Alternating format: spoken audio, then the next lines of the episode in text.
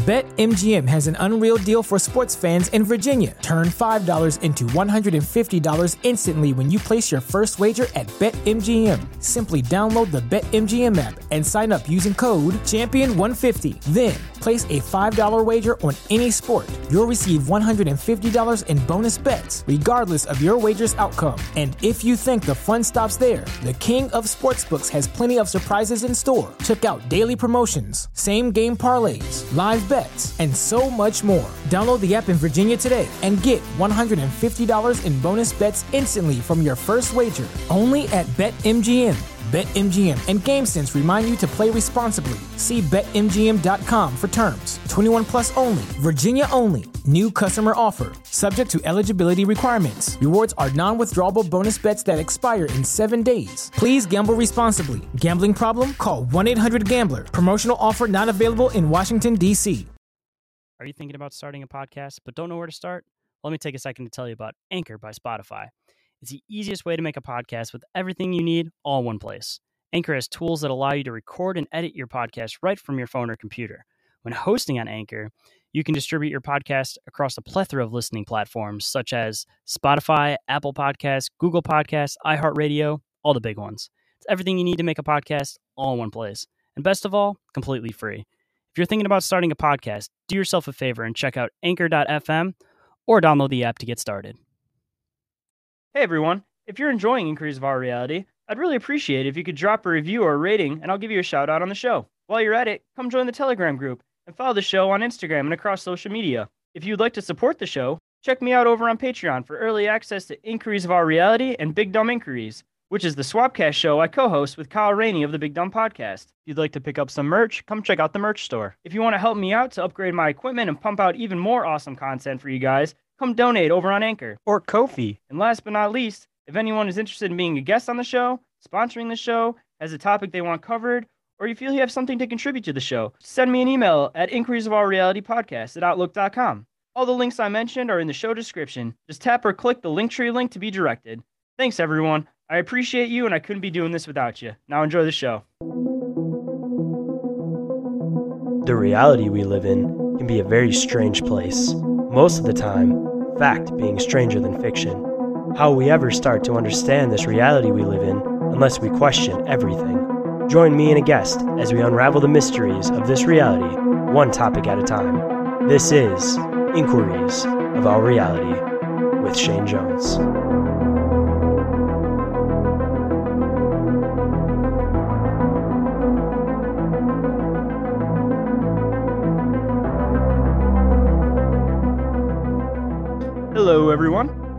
Welcome to the now 17th episode of Inquiries of Our Reality. Today, I have with me Bill and Adam from 13 Questions. How's it going, guys? Very well. How are you doing, my friend? Not too bad. Very happy to have you guys on. So, uh, I guess to get started here, why don't you uh, why don't you guys tell us a little bit about your podcast? Yeah, well, thanks for having us on. And I guess Adam, uh, since you got here to the podcast before I did, do you want to do you want to field this one?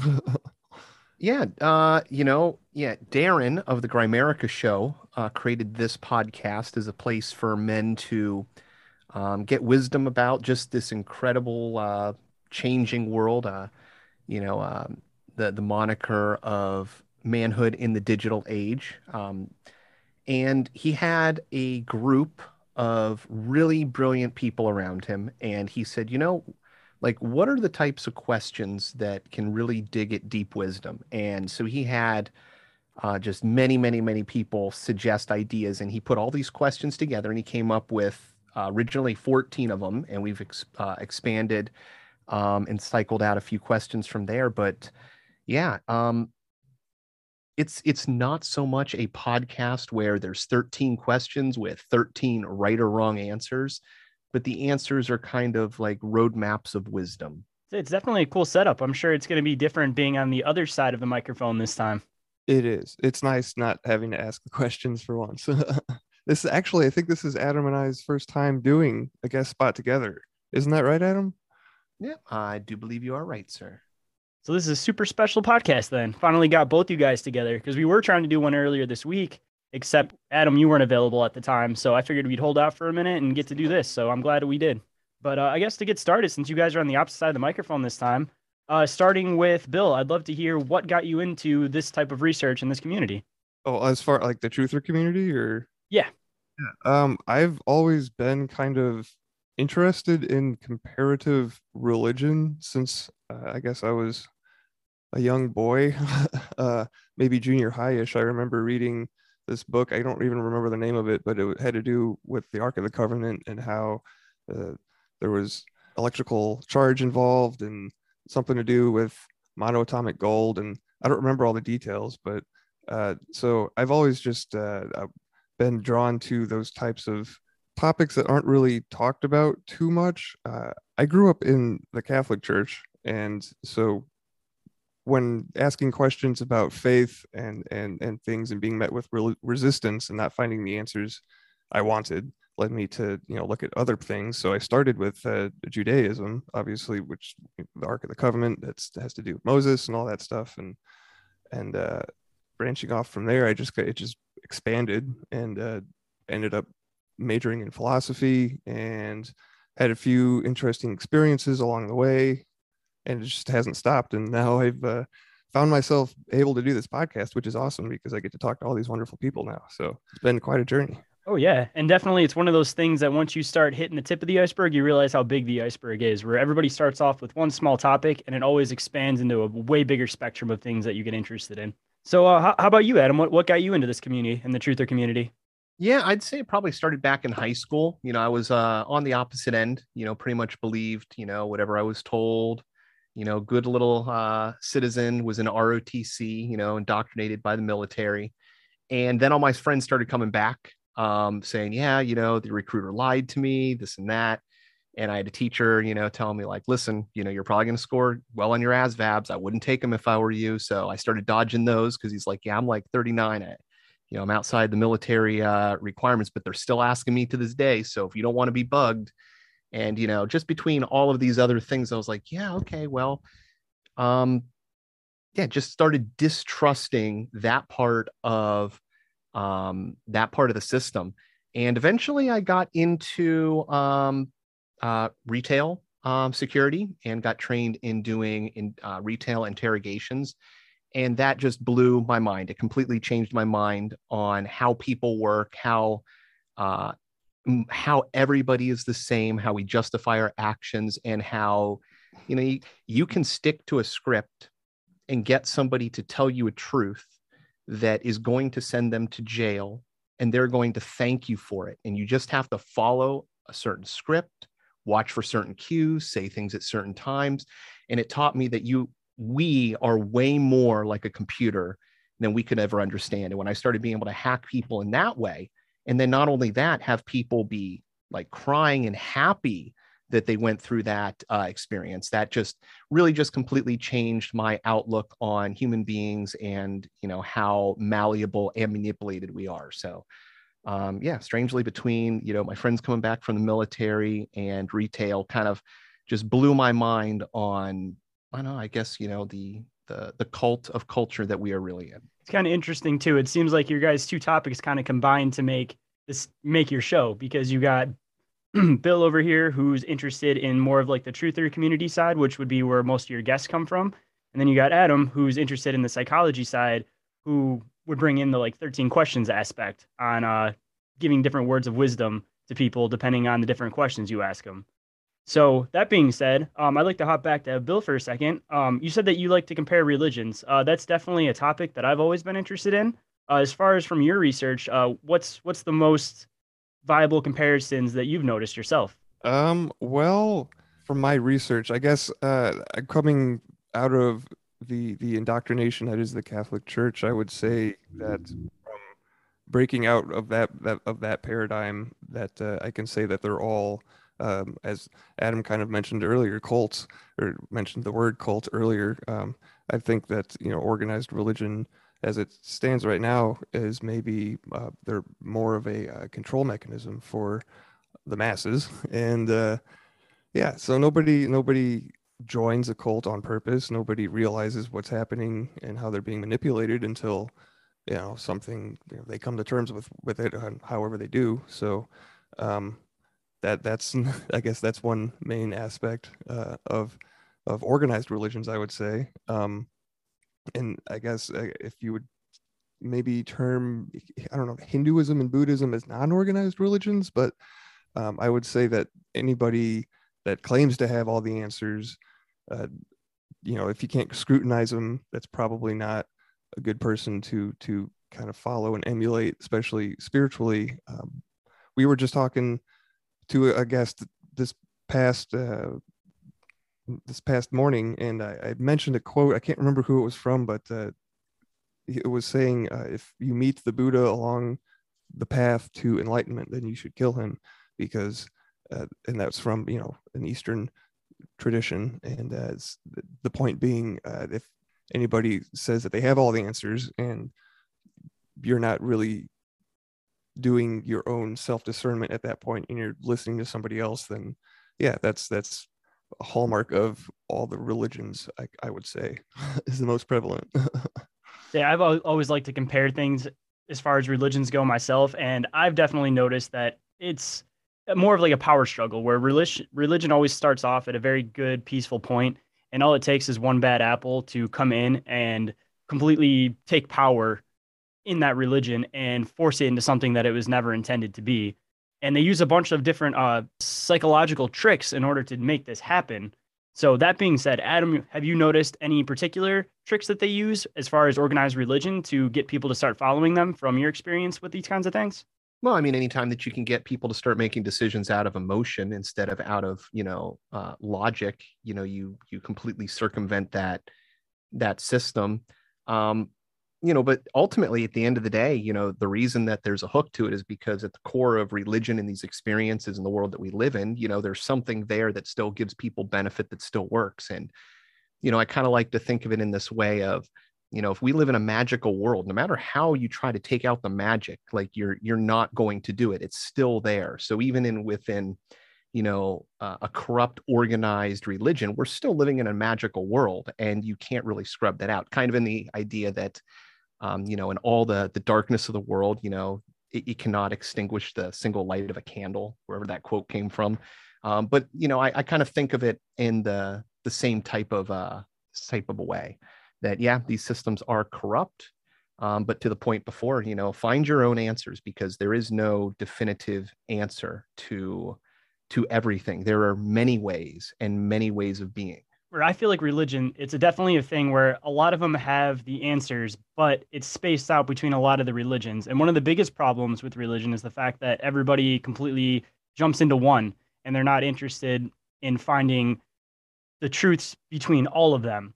Like, for example, one thing that I always like to bring up is that a lot of these ancient religions and old religions talk about the Great Flood. So, considering that, I feel like that's definitely proof that this happened, of course, on top of like physical evidence that we have at this point.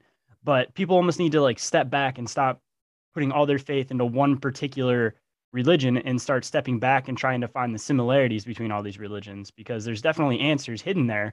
Uh, it's just a matter of they've been so uh, diluted through the years through going through different languages, uh, different rewritings of the book, that we've lost touch from what the original meaning of almost all of these religions are.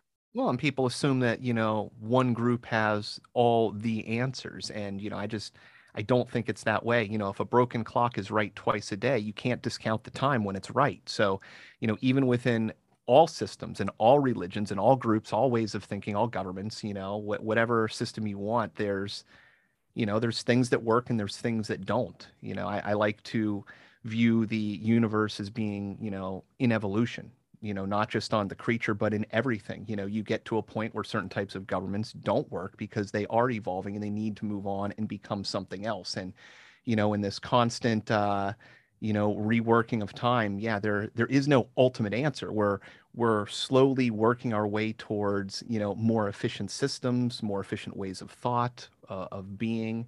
Um, but there's no like this is the way. No i mean uh, if this was the way, then you do one thing forever the same way, and that's it. You know, we're we don't get a pen; we only have pencils. Very true. So, speaking about corrupt systems, you said that you used to be uh, ex-military.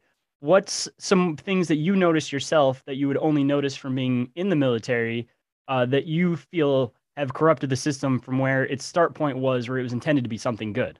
Yeah, I never went into the military, but I was in uh, ROTC, which was just for you know high school, um, Air Force. So you know you get uh, increased ranking when you go in, um, training ahead of time. Um, but yeah, I mean, the, the real corruptness I was exposed to off the front was just that, you know, the recruiters will lie to you and tell you things that aren't true just to get you in. And that's that. And there is no repercussion. You sign the papers, you're going to take into your body what they say and, and do what you're told. And, you know, that's not the facade that is given to you when you're in the system. So, I mean, that right there on the front, you know, uh, plus having, um, you know, a lot of good friends uh, in years uh, from then that were recruiters or were in the military, but were the good people that say, no, no, listen, uh, the military is good for a lot of people, and it was good for me for these reasons. However, if you know anybody that's going to go in, have them come to me because I will tell them the truth, not not what the recruiter needs to, you know, say to get his numbers boosted up. Say, I've definitely noticed that there's a lot of tricks that it seems like religions and government jobs, whatever you want to call them, military, be it whatever it happens to be, uh, they seem to use a lot of these same power moves. And a lot of it seems to be that even with cults, they try to find people that aren't sure about a lot of things and they take advantage of that to make it seem like they have all the answers. So well, what, people... do, what, what do cults do? You know, everybody acts the same, you dress the same, you get the same haircut. You know, these are things that are just very basic into what you would normally consider, you know, a, a cult. But the military, you know, they are a cult, you know, um, and yeah, so you just have to understand that those tricks and tools are utilized to great success. And obviously, you know, uh, the current state of our country and the world, you know, it's good that we have a military. Uh, I'm not a fan of, you know, how it is operated and how they mold the minds of, um, of the the young um, you know, it's a system where you do what you're told and you have no moral opinion or right of your own. And if you don't do what we say, then there's repercussions. You signed the paper. Very close with cults in the aspect of you can't ask any questions. Otherwise, you might fear for your life, depending on what the cult is. And as far as religion, they don't have any like signups. But if you start asking the wrong questions or you go too far out of line, uh, they try to push you away from their church or whatever group they happen to be. So it seems like it's a pretty pretty selective group in a sense that they want these people that aren't sure that they know that they can kind of mold and melt their minds. Yeah, and with the uh, the whole uniform and the cult thing, you can apply that to. I went to Catholic school up up until uh, twelfth grade, I guess, and we had uniforms the entire time, right? So expecting everybody to do the same thing and not questioning authority, and if you do, you get reprimanded in some way. Like those are parallels between both both systems, right? Both uh, organizations, I guess. So yeah, they're they're they're looking for not people that aren't, I guess, yeah, not unsure is one way to put it. Say, coming from uh from your background, considering that you went to Catholic school and stuff, um, what are other things that you've noticed that are faults in that system that aren't known by the general public? Um, a lot of hypocrisy, I, I would say, um, especially when it comes, I don't, uh, to more morals. Uh, if you look at the the interworkings it, as closely as one can look at the interworkings of the Vatican and the politics that go on uh, in that city in in Italy, where they're still speaking Latin as far as, as, as I know. At least it's on the ATM machines. So um, like there there's a lot of uh, homosexuality that that is not really talked about and covered up. It's been going on for for years. In fact, one of the that one of the parish parish priests in, in my my my school that I went to was recently accused and and uh, you know found guilty but then pardoned. So uh, I he was around before I got there, so I didn't get to experience that. Thank God. Uh, so yeah, they don't they don't really practice practice what they preach, and that that uh, you know that's not good for anybody. say with both of your guys' knowledge, uh, coming from your religious background and from your uh, ROTC background, what do you think is the best way for somebody to go about living their life if they're an unsure person and you don't want them to fall into these types of cults, religions, military uh, organizations, government organizations, all that kind of stuff altogether? All these different types of organizations that try to take advantage of people that are unsure about life. Well, oh, what's yeah, your guys' best advice? I, I, think of the world uh, from the way of like Spooky Mulder and trust no one. You know, just trust no one. Make up your own mind and do your own research and come to your own conclusions. Uh, because there is no one right hardcore answer. You know, there's very few, few of those types of of definitive things. Um, I've mentioned on our podcast before. I'm I'm fascinated by this guy. I think his name's Billy. Um, but he train he's he trains blind kids. He was blind himself as a kid, and he was able to develop echolocation, meaning he can make clicks, he can ride a bicycle, he can move around in his environment, and he interprets the world through the the sound that's getting kicked back to him. But when they've put him up into uh, an MRI, they're actually showing that the visual cortex of his brain is lighting up, and he has the same visual acuity as your peripheral vision. So he has the ability to see as well as you would see out the sides. Um, and obviously, he can't read flat text, you know, because there's no dimensionality there. But, you know, if there's a car, if there's a curb, if there's a person walking, you know, he's seeing that in the world. He's seeing trees and things.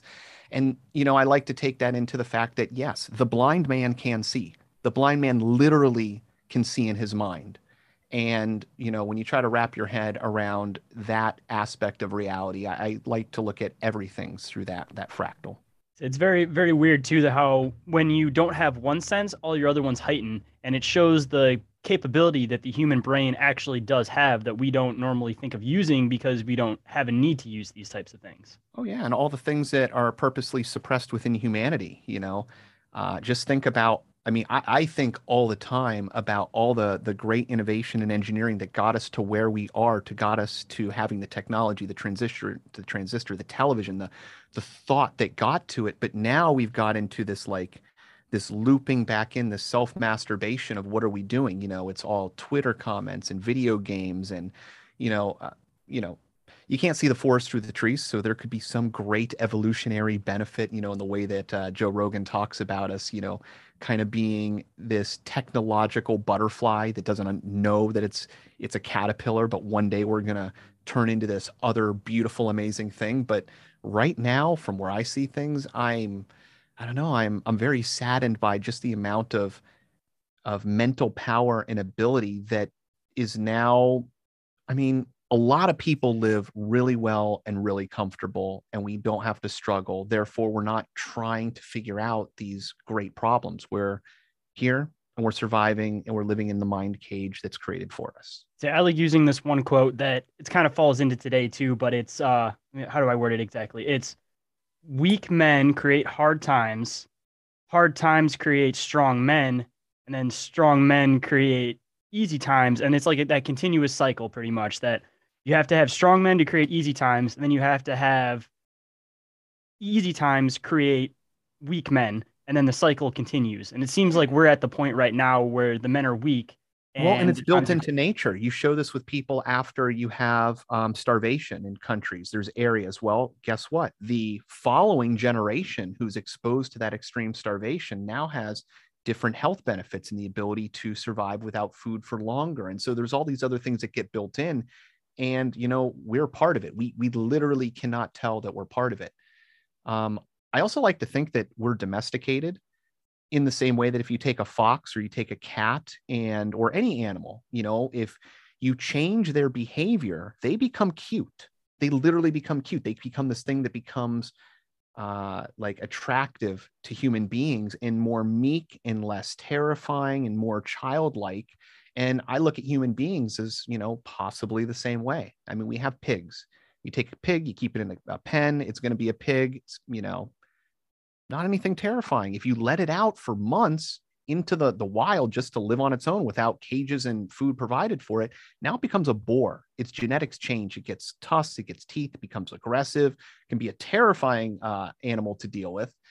And so, yeah, I see us as, you know, just having been domesticated and yeah i mean obviously marketing works you know cultural work so we are part of it. it it would be it would be fun if we could have you know that internet wayback machine to be able to go and you know what were the vikings really like? What were their physiology really like? You know what was their mentality really like? I am hopeful for technology um, for that reason. Like i it's kind of like a, a, a joke meme that you've seen around like oh uh, Nicolas Cage was in the old west and here's a picture of him But I find that stuff fascinating because, well, let's say we do this for another, you know, several thousand years and we have everybody's image loaded into social media type thing or whatever the new thing's going to be.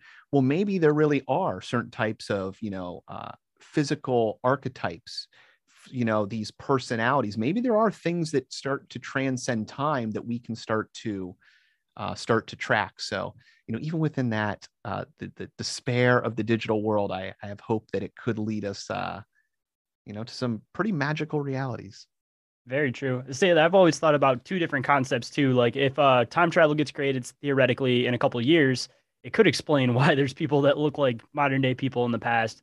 And then the other theory I've heard is that um, there's only so many different combinations of faces you can make. So at some point they're bound to repeat themselves. So that could be another possibility on why there's a bunch of old pictures of old people that mm-hmm. look like recent people. Or option well, three, it's just photo editing. It's scary how good that the military industrial complex has gotten at this.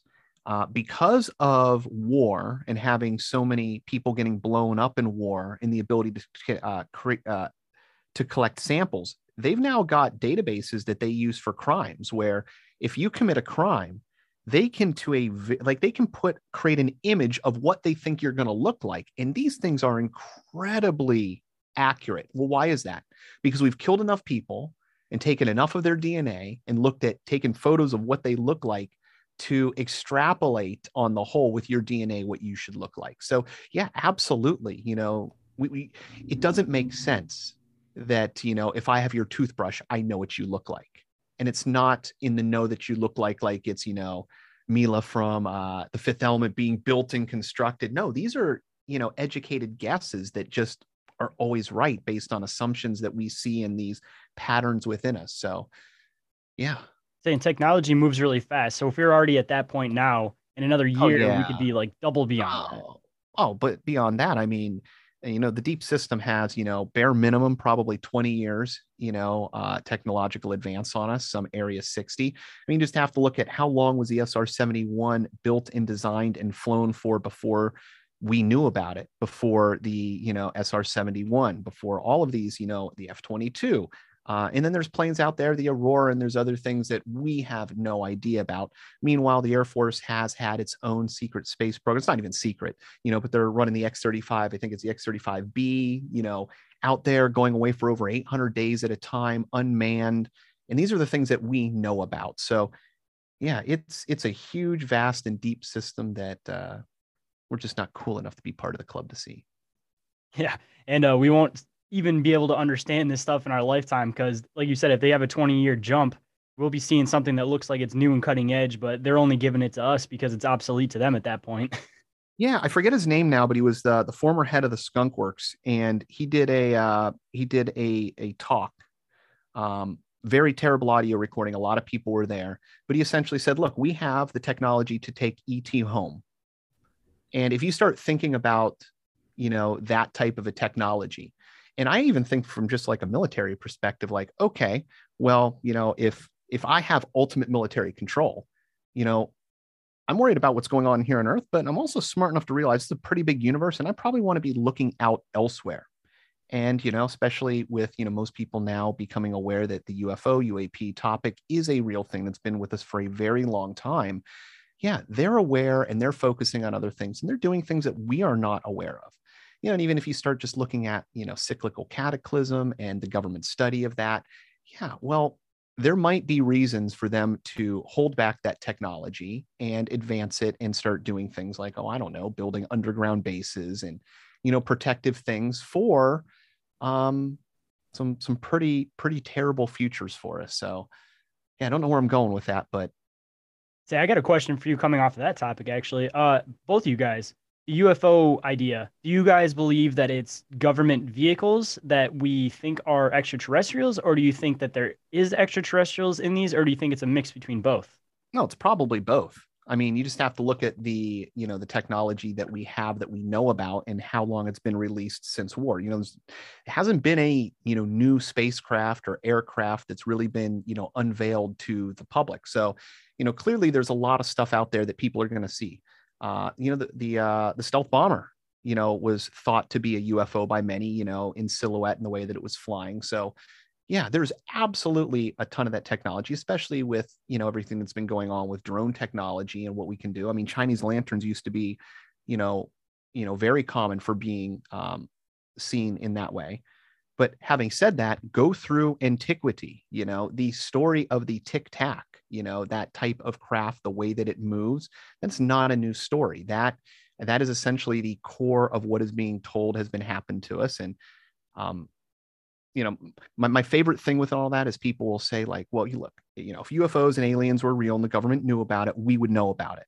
And I'm like, yeah, absolutely. We do. It's the worst kept secret on the planet. We all watch the X Files.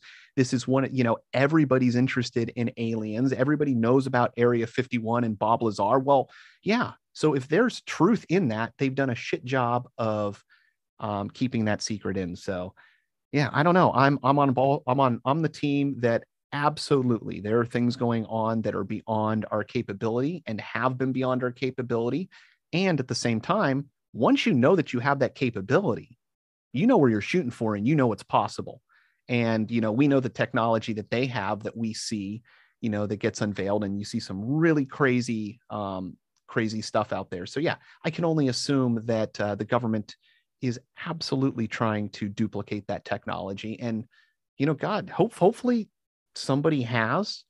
Uh, the travesty is we're not allowed to know about that type of stuff. You know, it, it into the what's the right answer and and who has the right to know it. Well, I mean, the ability to get off this planet is something that should be a gift to all of us because, I mean, eventually, bad things can happen, and if we're stuck here, I mean, that's it. You know, we don't have any options. I think it's going to be one of those things that they're going to try to profit off of, where they either say, "Give me all your money," or "You're going to die on this planet," and everybody's going to have no choice but to give them all their money at that point. But going back to what you said about Bob Lazar, the best part that I like to mention about his story is that he never mentions seeing aliens, but he talks about trying to figure out how to recreate this zero gravity technology.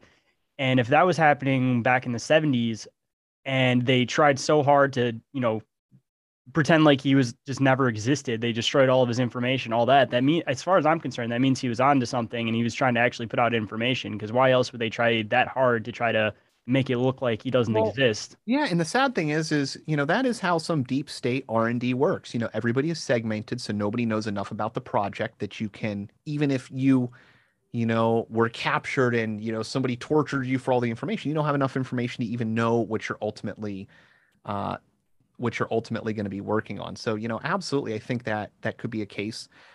Uh, I like to think of in this is going straight back to UFOs, but you probably saw a few years ago there was a picture of a UFO body that was, you know, supposedly recovered. It was photographed and it was circulating around. And so there was this group of people, um, you know, within the ufology community, some big names that had this for months and months and months, and then finally came out, you know, saying, "Look, you know, we we we verified this."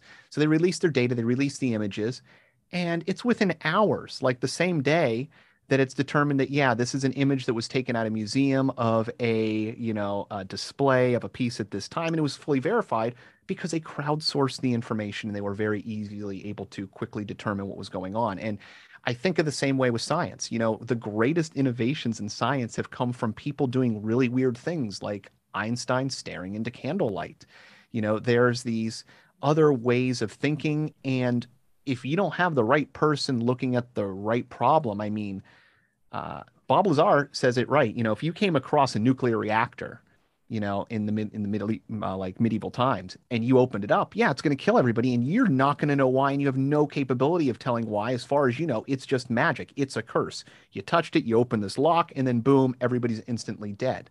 Well, there's a whole science behind how that works and how you could control and use that. And yes, it's also a natural process. It's also a, you know, so yeah, um, definitely that, that's probably the biggest travesty of humanity um, is that there has been this deeply guarded secret that probably has i don't want to say answers but you know the things that are trying to be solved i'm sure can be solved if you have enough minds put at it.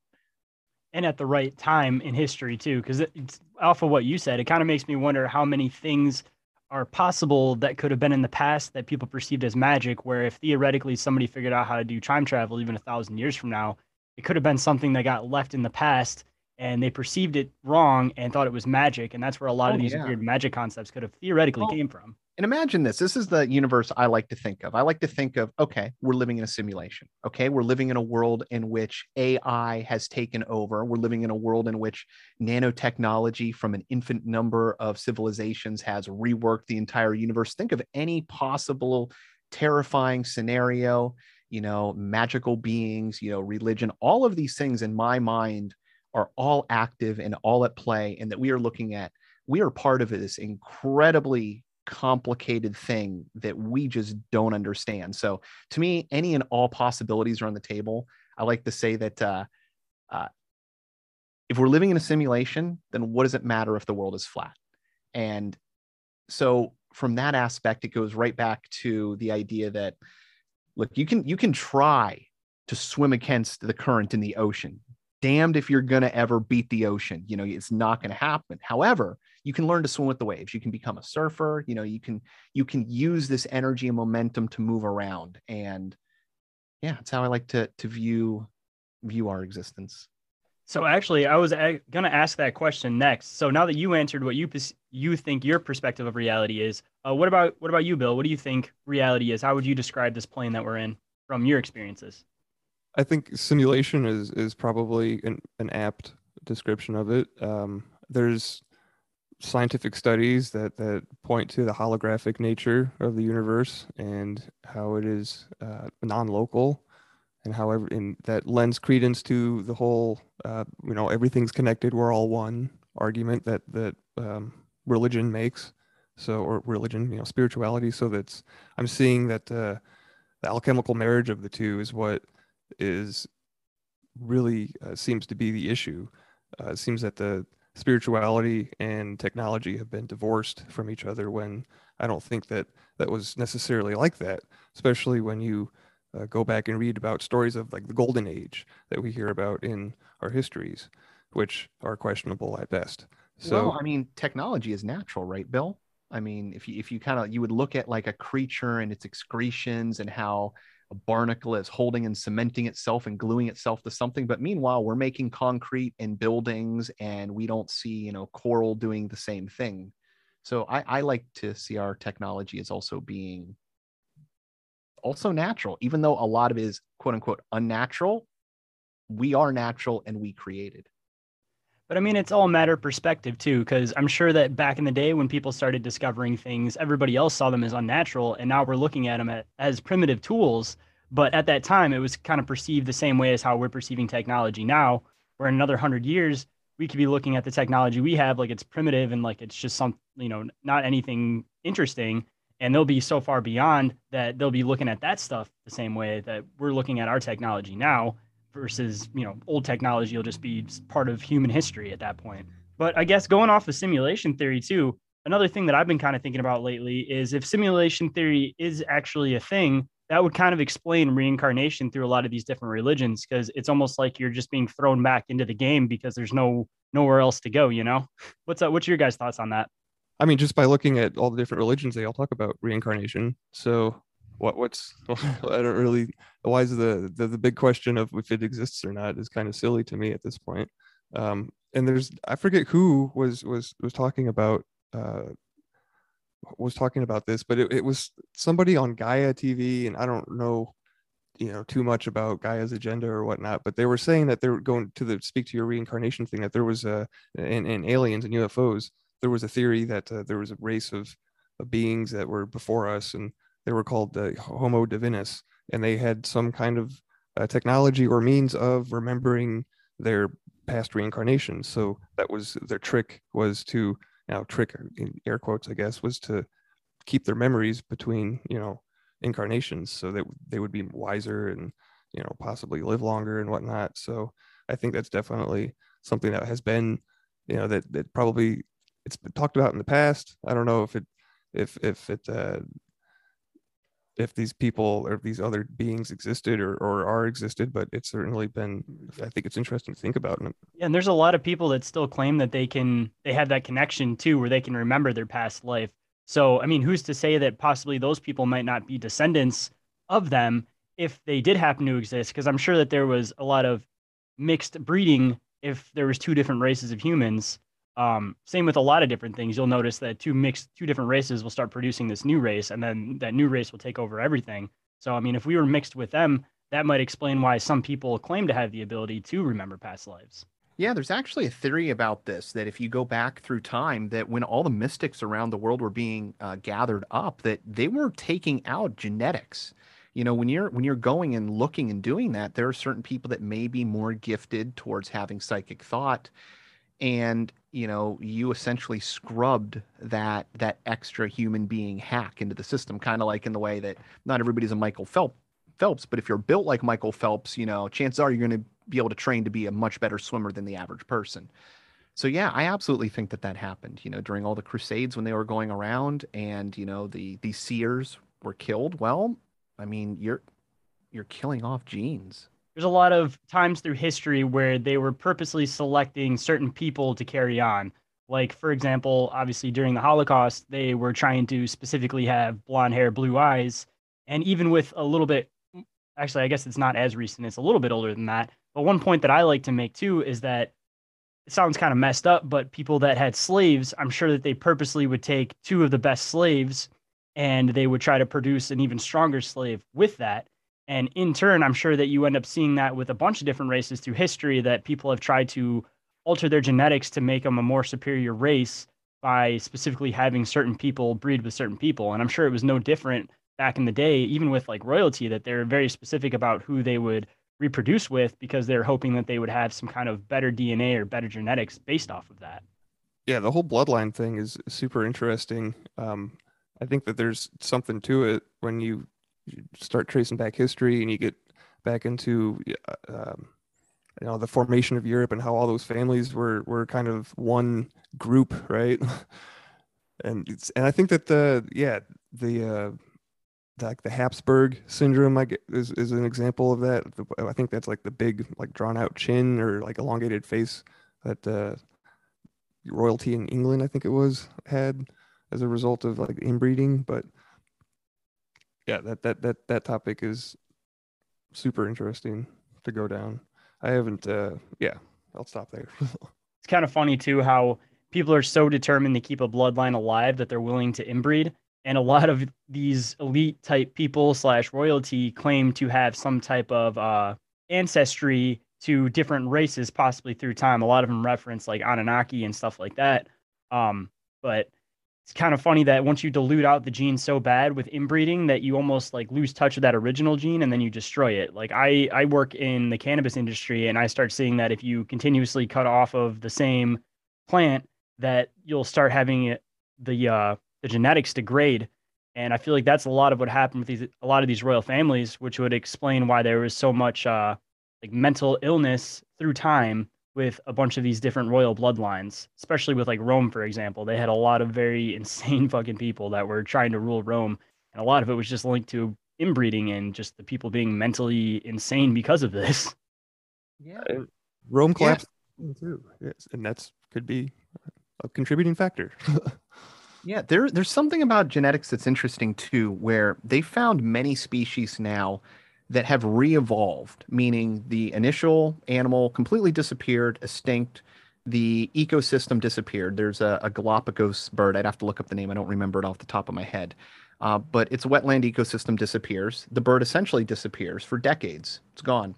And then the ecosystem comes back and the birds re-evolve out of another bird. So are they exactly identically the same? No, you can trace their genes back, but it looks like the same bird. It's this weird thing where nature starts filling a gap towards the world that's around us. And I think there's a lot more of that going on where we are filling these gaps and these voids. So when I start to look at human beings over, you know, millennia, you know, where's the missing link? Well, maybe that's just not how life in the universe works you know the the human being is here because the environment is suited for it and therefore it is so it kind of goes back to that concept that life finds a way like mm-hmm. even in the like mycology world um it seems like there's always a fungus that pops up when it's needed and they change depending on what's going on at that current time and what the environment is like a good example would be if there's a lot of invasive species in an area, there'll be a lot more poisonous mushrooms that pop up.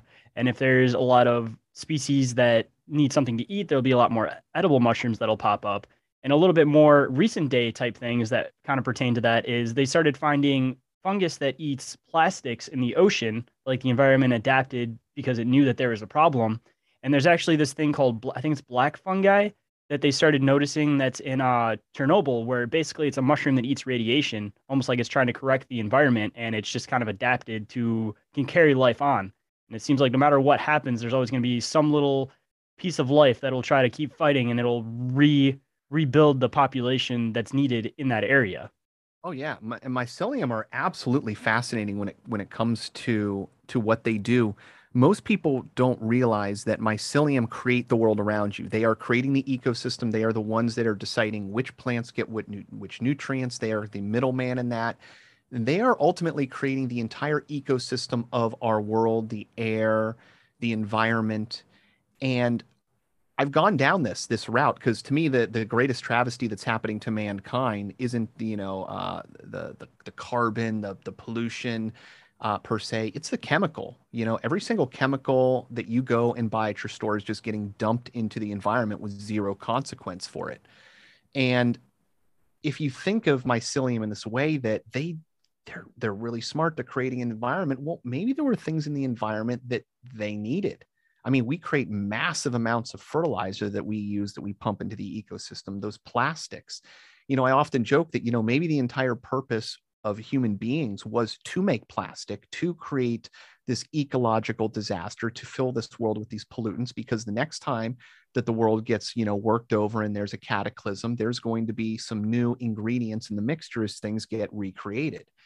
And I don't know. I just, I, I almost kind of think that's beautiful in the way that um, if you don't burn the forest down, the forest becomes very very unhealthy and then a big burn can cause just you know damage that that not irrecoverable, but takes way, way, way, way longer for things to come back.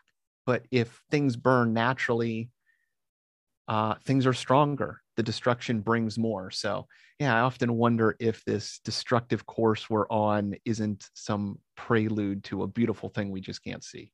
See, I always like to say too that you have to destroy in order to rebuild. And a good example of this is I have a good friend that lives in Australia and uh, he always he, sent me this one picture one day that was basically a flower that he said it only grows after there's been a crazy fire that's destroyed half of the to call it forest i guess would be out there or outback or however they word it but uh, yeah there's there's particular plants that'll only grow after there's been a fire which kind of shows that that fire was needed in order for that plant to exist so maybe the fires are needed and intentional in nature because you have to destroy everything in order for things to rebuild themselves yeah, imagine a system in which any and all possibilities could happen, could be done. I mean, in an evolving system, you would need resets, you would need restarts, you would need pressure. I mean, just think about all the things that you won't do unless the consequences are to the absolute extreme. And if you want to go down to a, a magical view or a, a simulation view, um, you know that we're in a world in which we can't see all of the the moving parts behind the scenes yeah i mean ultimately if there's something else pushing us towards something greater yeah um, life and death that's where you would find it you would find it on those hard extremes to push you to the next level Say, and death is definitely a needed thing in life too, because it pushes people to actually progress and to do things. Like if people lived forever, there wouldn't be nearly as many advances through technology, through just how humans conduct themselves, because people wouldn't be worried about those types of things. It comes down yeah, to people have a short amount of time here, so they want to figure out as much as they can in that time. I don't want to die, but I am here because of thousands of generations of people dying before me. So for this to be, I have to die. And so, yeah, it's it's a finite experience that most people aren't willing to accept they're part of just think about how many people in your ancestry had to pass away for one specific person to be here too that's one thing i always like to throw at people who uh, have like suicidal thoughts is think about how many generations of people have fought and been through hard times and been through wars and been through famine and plagues oh, just so that no you matter what just the fact that you're alive you are part of the toughest. I mean, we know that there has been cataclysm on this earth in which man has been reduced to a population of 2000 ish, you know, these super low numbers. Like things have gotten so bad. We are all survivors. You know, we are all the strong. You know, the weak don't make it. The so just by being here is proof you know that you're on that that upper echelon of the genetics that have made it so far. So even being alive is just kind of a beautiful a beautiful gift. The wisdom um, that's been given to you that's been passed down from generations you know it might not seem like much but i mean those simple words that change your life that mean something that you can pass on i mean that's power. And and you have that. You have the power to push forward a new generation and just think about how much stuff too is genetically already in your brain that you know that uh you know is because of previous generations before you like a fear of the dark. There's a reason that people had that. Uh, one fear that i always am still trying to figure out and i find it to be a very interesting thing is that we have this natural fear of things that look like humans. So that also kind of brings back the possibility that there are or was different forms of humans and there may have been one that looked like a human but it wasn't didn't have good intentions. Uh, so now we have this natural fear of it. But because of that, we we conduct our lives and live our lives a specific way because of these natural fears that we can be a stronger race. And if we didn't have these things instilled in us, it would almost be like lost knowledge that we'd almost have to relearn again. Oh yeah, it's crazy how how that stuff follows you. Um, if you've ever been about and there in a helicopter flies over and the shadow is coming at you, the instinct to duck to to get close to the ground to look for a threat. It is there. It is built into you and you react. And that and i love when something like that happens to me because i'm like okay you know clearly you know in my lifetime in my parents lifetime and you know my, the foreseeable you know history of what we know there were no apex predators that were plucking us out of the sky but they had to have been there because something in me is making me fearful. I have that memory so and that almost makes you wonder too. There's a lot of people in the community that don't think dinosaurs existed at all. There's a lot that believe that they were way before humans. But just having fear like that almost kind of makes you wonder if it's a possibility that there were some type of giant prehistoric creatures that were here with humans that instilled that fear in us. And that just shows how long that's been genetically put into us is that we had nothing like that in our lifetimes or in any of our ancestors' lifetimes that we know of that would instill that fear in us. So that just shows how strong these things can actually be and how fine yeah, and I mean, fine and tuned into us they are. Children have nightmares of monsters all the time and getting attacked by, you know, these creatures in the dark. Well, I mean, we don't live where there's wolves in the world that will eat you. Those monsters aren't being exposed to us, but children are still having those nightmares. Well, why is that? You know, it's because, you know, those were real things that existed and needed to be known about for our survival. But you know we've got this very we've always got a, a fuse kind of burning showing us this this this long slow burn of the past which is what's crazy because i mean we are not built um uh, to be in the information world doing what we're doing. Like if you like to me the the one thing that sidelined man more than anything else is just our our attention to sparkly things and screens you know since the advent of you know movies and tablets it's always just been moving pictures and screens and that controls us. Saying that also pulls people a lot away from books too because i feel like there's a lot of knowledge that's within books and a lot of ancient books but because of people having that they need they need something quick they need something fast right in front of them uh, we lose track of all of this old knowledge that we would have if it wasn't for the fact that uh, we're, we're so in tuned into watching movies and getting likes and all this kind of stuff. Like it takes it's a very specific group of people i feel nowadays that thoroughly enjoys reading books. And that's almost like something that's been pushed away more so pushing us away from our natural way of being because we're so used to just everything being instant right in front of us. Even like food. People get pissed off when uh, fast food isn't instantly in your hand but it's like it takes a second to cook food and it almost scares me if somebody can hand me food that I ask for within two minutes. But well, but think about how efficient we have gotten. You know, it used to be two of the most valuable things in the world were fresh, clean water and salt. Meanwhile, you can go get those for free at any fast food restaurant. And meanwhile, I guess since COVID, it's not quite the the dollar burger, but you know, for two bucks, you can within five minutes have somebody give you an animal that's been prepped, prepared, cooked, you know, cleaned, delivered to you on a bun out of, you know, wheat that was processed and grown. Somebody grew this lettuce, somebody sliced the the tomato and then delivered it right here. Like that is that is an amazing like if you if you took yourself back, you know, hundreds of years or even just the thinking of the automobile like yeah oh my gosh you know gas is you know pick your number it's $10 a gallon it could be $20 a gallon. You know what is the power of how far for that that amount of money you put for that gallon versus the amount of work that you would have to do to get a horse to give you that same power and that same distance and the same convenience of travel? So we're living on these weird levels of you know man it's still way better than how it used to be and yet we're complaining about how bad it is Yeah, exactly. And it, it's like just think about the steps it would take to even produce a burger. Like that would be you got to grow the plants, which takes a couple months. You got to raise up a cow that would take I don't know exactly when you'd be able to eat a cow from the time that they were born. Maybe like once they reach like a veal's pretty two. good But yeah, even ve- veal, but still, it's it's a process. It's not something that would be instant. Like just having the stuff that we have instantly nowadays would have taken, you know, a couple months minimum. Like even like 30, 40 years ago. You know, actually probably a little bit longer than that. I keep forgetting that the 90s were 10 years ago.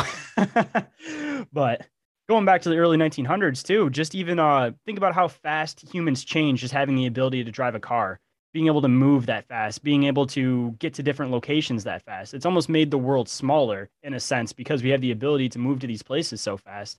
And even same with the internet. Think about how long it took to send somebody a letter and then it has to get to them and then they have to write back and then they have to send it back and then you finally read it. It's it's a it's a process and it takes a while and there's a lot of steps, but humans become so efficient in technology that it's like you send an email, it's instant. They can read it instantly, send it right back, and you have a reply to a letter essentially within minutes versus within weeks. But yeah, it just it just shows how uh how how how much we've really changed and how much we are changing and are going to continue to change through time and it as time continues technology just keeps getting more and more sped up in how fast we advance in it. So it makes me wonder how how far we're really going to be in the next couple of years, and if things keep progressing even faster, who knows after that couple of years oh how much more advanced we might be in just a month versus what we've been doing for the past. Well, uh, and you and you're never going to see it coming. You know, it's just like all these things that we've seen. You know, you'd never see them coming. But you know, if we really are all part of one big thing, and ultimately the internet and you know all this technology is just connecting us in more and more ways. You know, we can look at the past and go, yeah, there was a lot of disinformation out there. You know, you, you know, and, and I think it was way worse in the past because you had, you know, only so many newspapers, so many news stations, and that was your information source. Now way more BS information, but you also have access to the real information. You have access to it all. And so we're becoming more and more interconnected. And, you know, I'm, I'm uh, absolute believer that most people are fundamentally good and want to do good. Um, you know, it's all just how we are forced to justify, um, you know, our existence and things that we do. So the more that we get that interconnection, I, you know, I don't ever think that the the system can fully uh, control or shut down the connectivity. I think just by being by that that aspect, just being there, that we're going to continue this uh, progression to where things are slowly, slowly getting better, even though we think they're a lot worse right now. I was just going to say what's exciting too is as, as we go through this progression and we get to see people wake up, more and more people wake up, we get to see this um, kind of reframing of spirituality as technology, like things like prayer and transcendental meditation. Uh, I know that Adam was talking about um, uh, World Peace uh, World Peace Initiative done by what's his name, Adam. Lynn Uh, McTaggart. Uh, it was a billion, like five. He's spent five billion dollars on this World Peace Fund. We had it in the show notes a few episodes ago. It might have been McTaggart. Anyway, transcendental meditation. There is a a theory. Oh yeah, David Lynch. There you go. Yes. Uh, so as more and more people wake up to these ideas and realize that we can affect change just by doing things like uh, getting together in large groups and focusing our energy on one one specific uh, you know goal to lower crime in a certain geographic region. And this has actually been done right? So as as these things become more prevalent throughout society i'm excited to see how that translates over to other you know bleeds over into other Well, areas yeah, I think people have this fundamental misunderstanding that you can be technology. they've done an experiment where they can fire a single photon at a person's eye in a dark environment and ask a person, hey, when you detect light, let us know. And so they have a beyond statistical accuracy, a really good accuracy of somebody saying, yeah, I see a flash of light. But the thing is, is in a laboratory, if you want to be able to detect a single photon on a chip, you need to have a, a semiconductor that's, you know, super cooled below zero. You know, well, that's a technology that we're able to do naturally that can't be done. So I, I love, I encourage people to go out there and find things that they're told shouldn't be real. Um, dowsing rods, uh, not everybody can do them. That that was a huge um, uh, uh, game changer for me.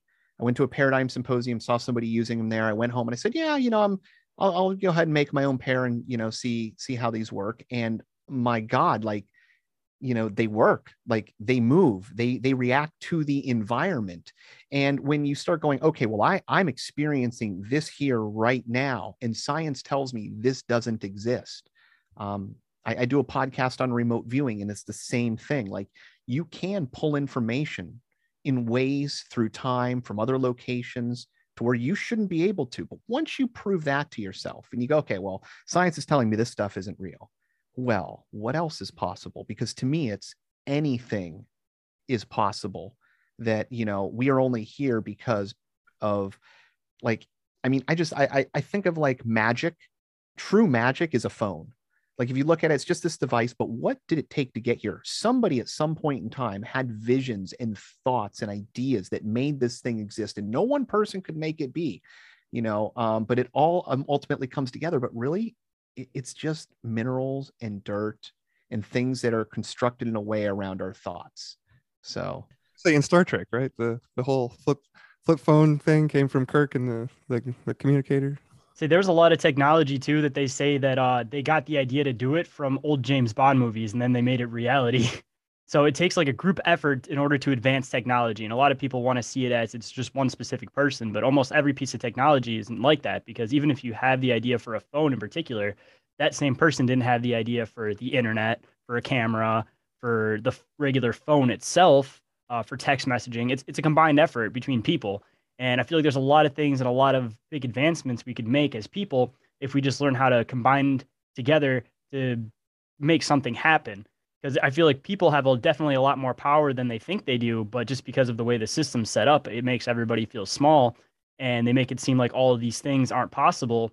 But the more you start researching into things, and the more you start seeing things, the more these things become uh, seem seem a lot more real. Because I always like to say that strange uh, fact is stranger than fiction, and I haven't seen any different. Especially coming into this community, there's a lot of things that I didn't believe in personally where after I've experienced them, now I have had a lot of questions and now I believe in them. One of the things is uh, tarot cards, for example, where I always had this, uh, like I felt like there's a lot of people that just kind of play it off, and then I feel like there's people that actually have those abilities. But the problem is that it's so diluted out with the people that don't actually have the ability that it just looks like a joke. But realistically, you go into any religion and you hear about um, basically things happening for a reason, uh, like a plan to things so theoretically, if there is a plan to things and this universe has a way, that would mean that even with tarot cards, that there is like a particular reason why you saw the one that you did when you saw the one that you did. So just off of them themselves, there's a possibility of them being more accurate than we think they are, and that people in general have a lot more abilities than we think that we really do. It's all about having the right person for the right job, kind of like you were talking about earlier, where not everybody's intended to be a like a swimmer like Michael Phelps, but if you have genetics that are close to his, then you're probably going to have more of that ability. And descending through time, if there was per, per se like different types of people, um, who's to say one of them wasn't wise in psychic abilities, one wasn't wise in physical abilities, and just through breeding, they've all kind of become one race. But there's still people that have have more of a genetic of one than the other, and that's why they have different abilities that not everybody can have. And just because other people don't have these abilities, they instantly assume that they don't exist not willing to put the time and effort into it to realize that again not everybody's built the same. Well and i think people are very much think that they're passive in their environment. You know you just have to look at the random number generator experiments that are done about random number generators running all over the world. And you can even take it into auditoriums and running these within groups, and you will get a fluctuation based on the mood of the crowd in the statistical difference of the numbers. Um, and even within world events. So you'll see this at the death of Michael Jackson, uh, the tsunami, um, uh, Fukushima, things like that. You'll get aberrations within the the uh, statistical aberration of these random number generators that seem to be directly related to human beings. So, how is this little electronic machine that's off onto its side just randomly calculating digits in the in just you know on its own? How is that process being affected by the mass of human beings and their thought? And when you start to contextualize and just understand the the ramifications of of what that means and how powerful your individual thoughts are and how they could be affecting the world that's built around you. Everything that's here wouldn't have been built unless somebody thought of it 1st mm-hmm. It's true. So, uh, continuing, um, since we're starting to wrap up to the end of the show here, and I know you said you had to leave at a specific time, uh, one thing that I always like to give the listeners is some words of wisdom. So, coming from both you guys, whoever wants to go first, uh, what is the best words of wisdom that you could give somebody with your life experiences?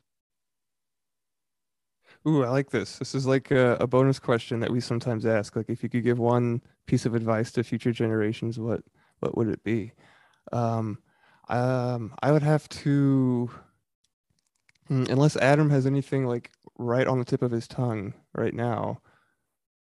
I would have to say, one piece of advice would be to uh, never stop asking questions about anything, no matter even if you think you know the answer to the question that you've asked before. Keep asking at least why or, you know how or uh, yeah, keep exploring, keep asking. Don't fall into the curiosity killed the cat concept because I always like to point out that if it wasn't for curiosity, people wouldn't advance and we wouldn't learn new things. So why is that such a commonly used phrase when it's just kind of putting people down all on its own? Absolutely. How about you, Adam? You got any words of words of wisdom to leave the listeners with? Yeah, um, mantras work. Whether you think they do or not, they they are a real thing. So try them, see how it works in your world, and then start thinking about all the uh, the inner dialogue uh, that you have that you might be sabotaging yourself with. Uh, it's really fun when you start going down those routes and trying to utilize these tools. Um, I, I I like to frame the uh, I like to frame the the world in that if you ask the the universe a question, it's going to give you an answer, but it might not be the answer that you're looking for or that you want to hear. But there's going to be an answer. So you know, look at the world that way. That you know, uh, a door may be opened up for you, but if it's behind you, you're never looking at it. Ain't that the truth? So I guess to wrap it up here, then, uh, would you guys like to drop your information so that uh, the listeners can come find you if they enjoyed this conversation? Yeah, you can uh, find everything at the website, which is 13questionspodcast.com. That's one three questionspodcast.com. You'll find links to all of our social media uh, accounts. Uh, we've got basically every platform you could think of at the moment, except uh, Facebook, because I don't like Facebook. so um, yeah, that's where you can where you can find most of the uh, information about the show is just on the website, really, 13questionspodcast.com. Yep. And if you are interested in remote viewing, I also do a podcast on remote viewing called Cat in the Box. So, um, I guess I'll, I'll be coming on to hopefully your guys' show soon, and then we'll flip the microphones around again. And uh, I'd love to have you guys come back on in the future. Um, maybe you guys would be interested in doing some more spots where you guys aren't necessarily asking the questions. And now that I have more of a feel for you guys, maybe I can build up some some better questions that are more tailored and specific to both of you guys. Absolutely, I'd love that. Um, I, am a big believer in collaborating, and I think that uh, you know we're going to build the future because the system is currently uh, falling away and crumbling. So whatever is going to be left is what you see. So. This has been another episode of Inquiries of Our Reality. I hope that these words resonated with you, and I hope you have a good night wherever you are. Thanks, everybody.